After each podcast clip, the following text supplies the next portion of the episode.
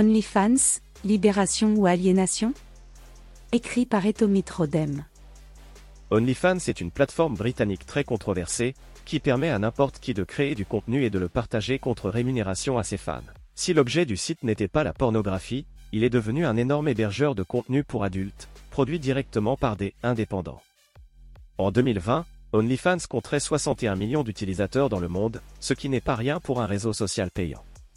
Nous pouvons diviser ces détracteurs en deux camps. Une aile gauche anti-pornographie, qui voit dans les travailleurs, eux, est du sexe des esclaves, des victimes du patriarcat, objectifiées par les hommes. Une aile droite conservatrice, qui voit en lui la banalisation de la pornographie, notamment chez les plus jeunes, et un système d'exploitation de la misère sexuelle des hommes. Les deux, antilibéraux voire anticapitalistes, critiquent l'aliénation qu'instillerait cette plateforme. Le monde du porno pré-OnlyFans. Le porno de papa-maman est mort il y a bien longtemps avec Internet. Auparavant, la pornographie était un cinéma, avec ses maisons de production, Dorsel par exemple, et ses canaux de distribution, VHS puis DVD, magazines, etc. Le modèle a été disrupté par Internet, touchant l'industrie pornographique comme le cinéma, mais en plus fort, n'importe qui ou presque peut faire un film pornographique avec une caméra. Il y a certes un public de niche qui recherche de vrais films, mais la majorité des consommateurs n'y voient qu'un support masturbatoire. Les grandes maisons de production se sont raréfiées, et le porno indépendant, le porno des tubes s'est généralisé. Contenu volé, vidéos pédophiles, vidéos de viol côtoient des vidéos classiques et du contenu amateur. Pire, le porno, pro, AM, c'est-à-dire où les femmes sont des non-professionnels et les hommes des acteurs, s'est répandu. Robin D'Angelo dans son documentaire, Judy, Lola Sophia et moi, dresse un portrait glaçant de ce monde où des femmes le plus souvent en détresse se font broyer par une industrie aux pratiques douteuses. La surenchère de violence se fait au détriment des conditions de tournage, surtout des femmes. Les contrats sont flous, les vidéos ne peuvent plus jamais être retirées des tubes. Cette surenchère touche aussi les actrices professionnelles, qui doivent s'aligner sur les pratiques. Facial Abuse est une maison de production qui surfe sur cela. Facial Abuse est probablement la pire production pornographique. Ils font de l'humiliation et du sexe rouge, dur et viol, dans un environnement sordide. Ce sont des vidéos à éviter en tant que fapeur, car en regardant le produit fini, on ne sait jamais vraiment si le consentement était bien clair dès le début. Il y a du vomi, des filles en pleurs, de la violence morale et physique. On peut difficilement trouver plus horrible à regarder. La pratique du Harlem Struggle, par exemple, où le performeur fait littéralement s'étouffer l'actrice sur son membre en lui enserrant la tête avec ses jambes sans qu'elle ne puisse rien faire témoigne du mépris total du consentement. Pire, si la scène n'est pas tournée intégralement, aucun des deux protagonistes ne sont payés. Et bien alors est Tommy. On te croyait libéral? Il y a un contrat librement consenti non? Pourquoi juger ces phénomènes de marché? Eh bien justement. Toutes les législations ont échoué à réguler ce porno. On ne régule pas Internet, sauf pour supprimer un réseau social concurrent ou faire taire un opposant politique. Par contre, le marché trouve toujours une solution. Et il a trouvé. OnlyFans. OnlyFans, une solution ou un problème? Comme évoqué en introduction, cette plateforme permet de mettre en relation directe les créateurs de contenu et leur public. C'est une plateforme d'hébergement de vidéos. Auparavant, les indépendants devaient créer un site internet, se faire connaître. Si certaines ont réussi, Nephael en étant le meilleur exemple, le mieux de l'ancien monde était le compte Pornhub pour diffuser son contenu autoproduit. Avec OnlyFans, les indépendants se dotent d'une plateforme type YouTube, mais pour le sexe, c'est ici ce qui nous intéresse, et avec un contenu ultra protégé, j'ai trouvé peu de ligues d'OnlyFans, ou alors des vidéos de moins d'une minute sans son. Ils sont rémunérés directement par leurs fans, la plateforme prenant une commission, substantielle, de 20%. Je tiens à préciser que je n'ai pas d'action chez OnlyFans, même pas de compte. Cependant, un espace sécurisé où des personnes produisent du contenu en dehors des mastodontes et des parasites de l'industrie me plaît plutôt.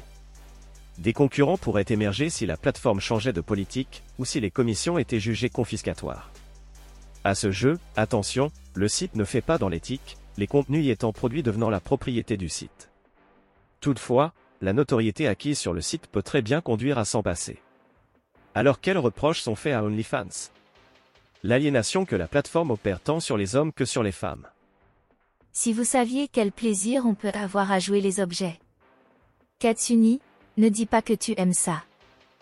Bien que cette phrase ait été prononcée par l'actrice Katsuni à propos de la pornographie, classique, elle peut s'étendre au travail du sexe féminin en général. Là où certains, et certaines, voient une exploitation de la femme et de son corps, les pro-sex voient là une libération, voire une clarification des rapports hommes-femmes. Le féminisme pute n'est pas un oxymore. Le travail du sexe s'inscrit dans le combat pour la reconnaissance du travail des femmes, gratuit, sous-évalué ou sous-payé, exploité dans les structures hétéropatriarcales domestiques, travail reproductif, travail émotionnel, partage des tâches ménagères, travail du care, etc. Reconnaître le sexe comme un travail exigeant une compensation matérielle ou financière explicite visibilise le travail sexuel, la séduction et la performance de la féminité fournie gratuitement dans les structures transactionnelles traditionnelles de l'hétéropatriarcat. Nos relations intimes et les institutions telles que le mariage n'échappent pas aux contraintes du capitalisme. Manifeste féministe. Face à cette lecture du travail du sexe se dressent deux ennemis, le féminisme puritain ou abolitionniste, et le mouvement masculiniste. Pour les féministes puritaines, le travail du sexe est l'aliénation, au sens marxiste du terme, des femmes au désir des hommes. Le mirage d'une objectivation libératrice. Pour les masculinistes, il s'agit à l'inverse de succubes qui tirent profit des mécaniques du marché du sexe, voir article précédent. Ils reconnaissent en fait la vision des féministes pro-sexe décrite plus haut, celle où la femme se met à monnayer quelque chose qui serait dû à l'homme. OnlyFans arrive ici comme l'Armageddon, il n'a jamais été aussi facile de connecter l'offre et la demande, et l'exploitation, en étant dépersonnifiée, pas de maquereaux, ni même de producteurs imposés, n'en est que plus aliénante. Ici, la version féministe abolitionniste est plus cohérente, car elle condamne un phénomène économique, pour eux, la femme ne doit pas devenir une marchandise. La solution est donc l'interdiction, avec tous les écueils que pose une prohibition, voir le cas suédois avec le documentaire En Suède les putains n'existent pas, d'Ovidi. Le point de vue masculiniste est bien plus inconsistant, car basé sur une morale inconséquente. Nous avons le plaisir ici de pouvoir étudier le Cavalec, qui a produit deux vidéos sur le sujet, et qui expose au grand jour les contradictions de cette position. Tout d'abord, dans sa vidéo, Les streameuses et les hommes, il développe le point de vue classique dont nous avons parlé dans l'article précédent, l'exploitation de la misère sexuelle des hommes. Il rappelle à juste titre que les femmes utilisent leur charme pour produire de l'audience, et se moque des femmes qui déplorent cette sexualisation en expliquant qu'il est impossible de désexualiser cela, que cela provient des hormones, et que vouloir combattre cela revient à essayer de faire pousser des cheveux sur la tête de Bruno le Salé. La vidéo prise en elle-même semble plutôt cohérente, du point de vue de la morale de droite néoconservatrice. Cependant, Lorsqu'on élargit le champ d'études et que l'on s'intéresse à la vidéo, les travailleuses du sexe, on est surpris de le voir embrasser le discours des féministes abolitionnistes. Il frise le ridicule lorsqu'il leur attribue des contradictions en citant les féministes pro-sexe, sans voir qu'ils parlent de deux mouvements opposés. Il met même au défi les féministes pro-sexe de regarder dans les yeux les victimes de la prostitution et leur dire qu'elles sont libres, sans comprendre que la liberté induit de pouvoir se prostituer, quand se prostituer n'induit pas la liberté. Dans cette vidéo donc, il combat l'objectification de la femme, cette hypersexualisation, capitaliste, évidemment, qui conduirait à la perte de valeur et la déshumanisation. Il va jusqu'à dire que des insultes, harcèlements, viols et meurtres en découlent. Quid des hormones? Le fait massif et absolu de la sexualisation est désormais un choix ou une aliénation des femmes, qui influence les jeunes filles. Cela vous rappelle les discours de grands-parents sur la violence dans les jeux vidéo et la musique? C'est normal. Par ailleurs, et comme j'aime à le rappeler souvent, cet archétype de discours de droite réactionnaire est encore la nostalgie d'une époque fantasmée.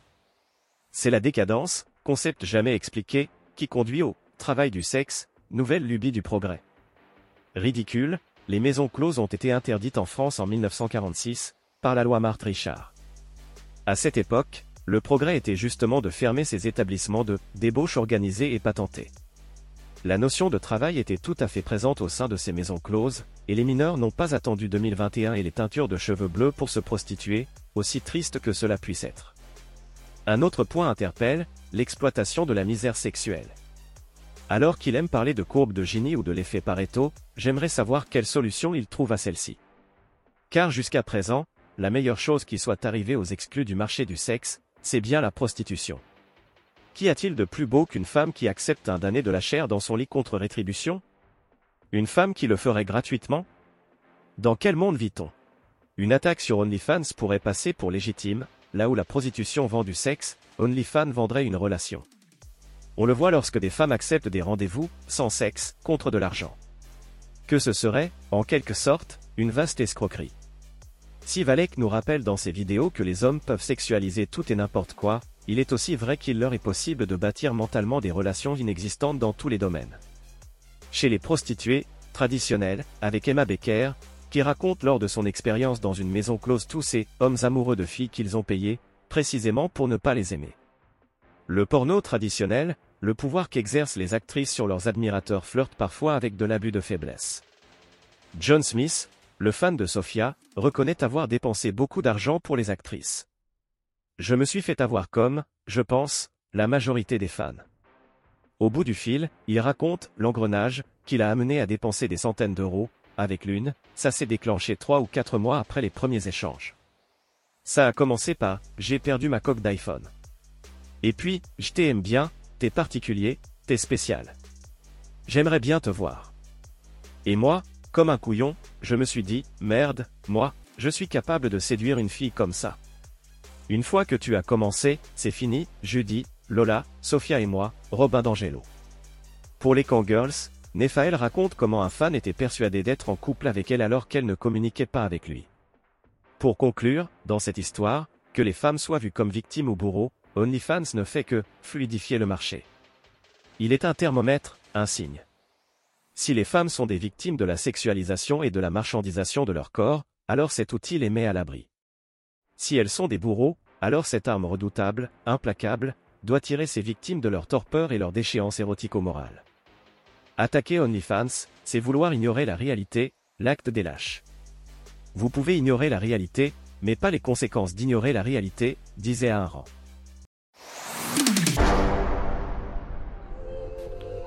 Cet audio vous a plu?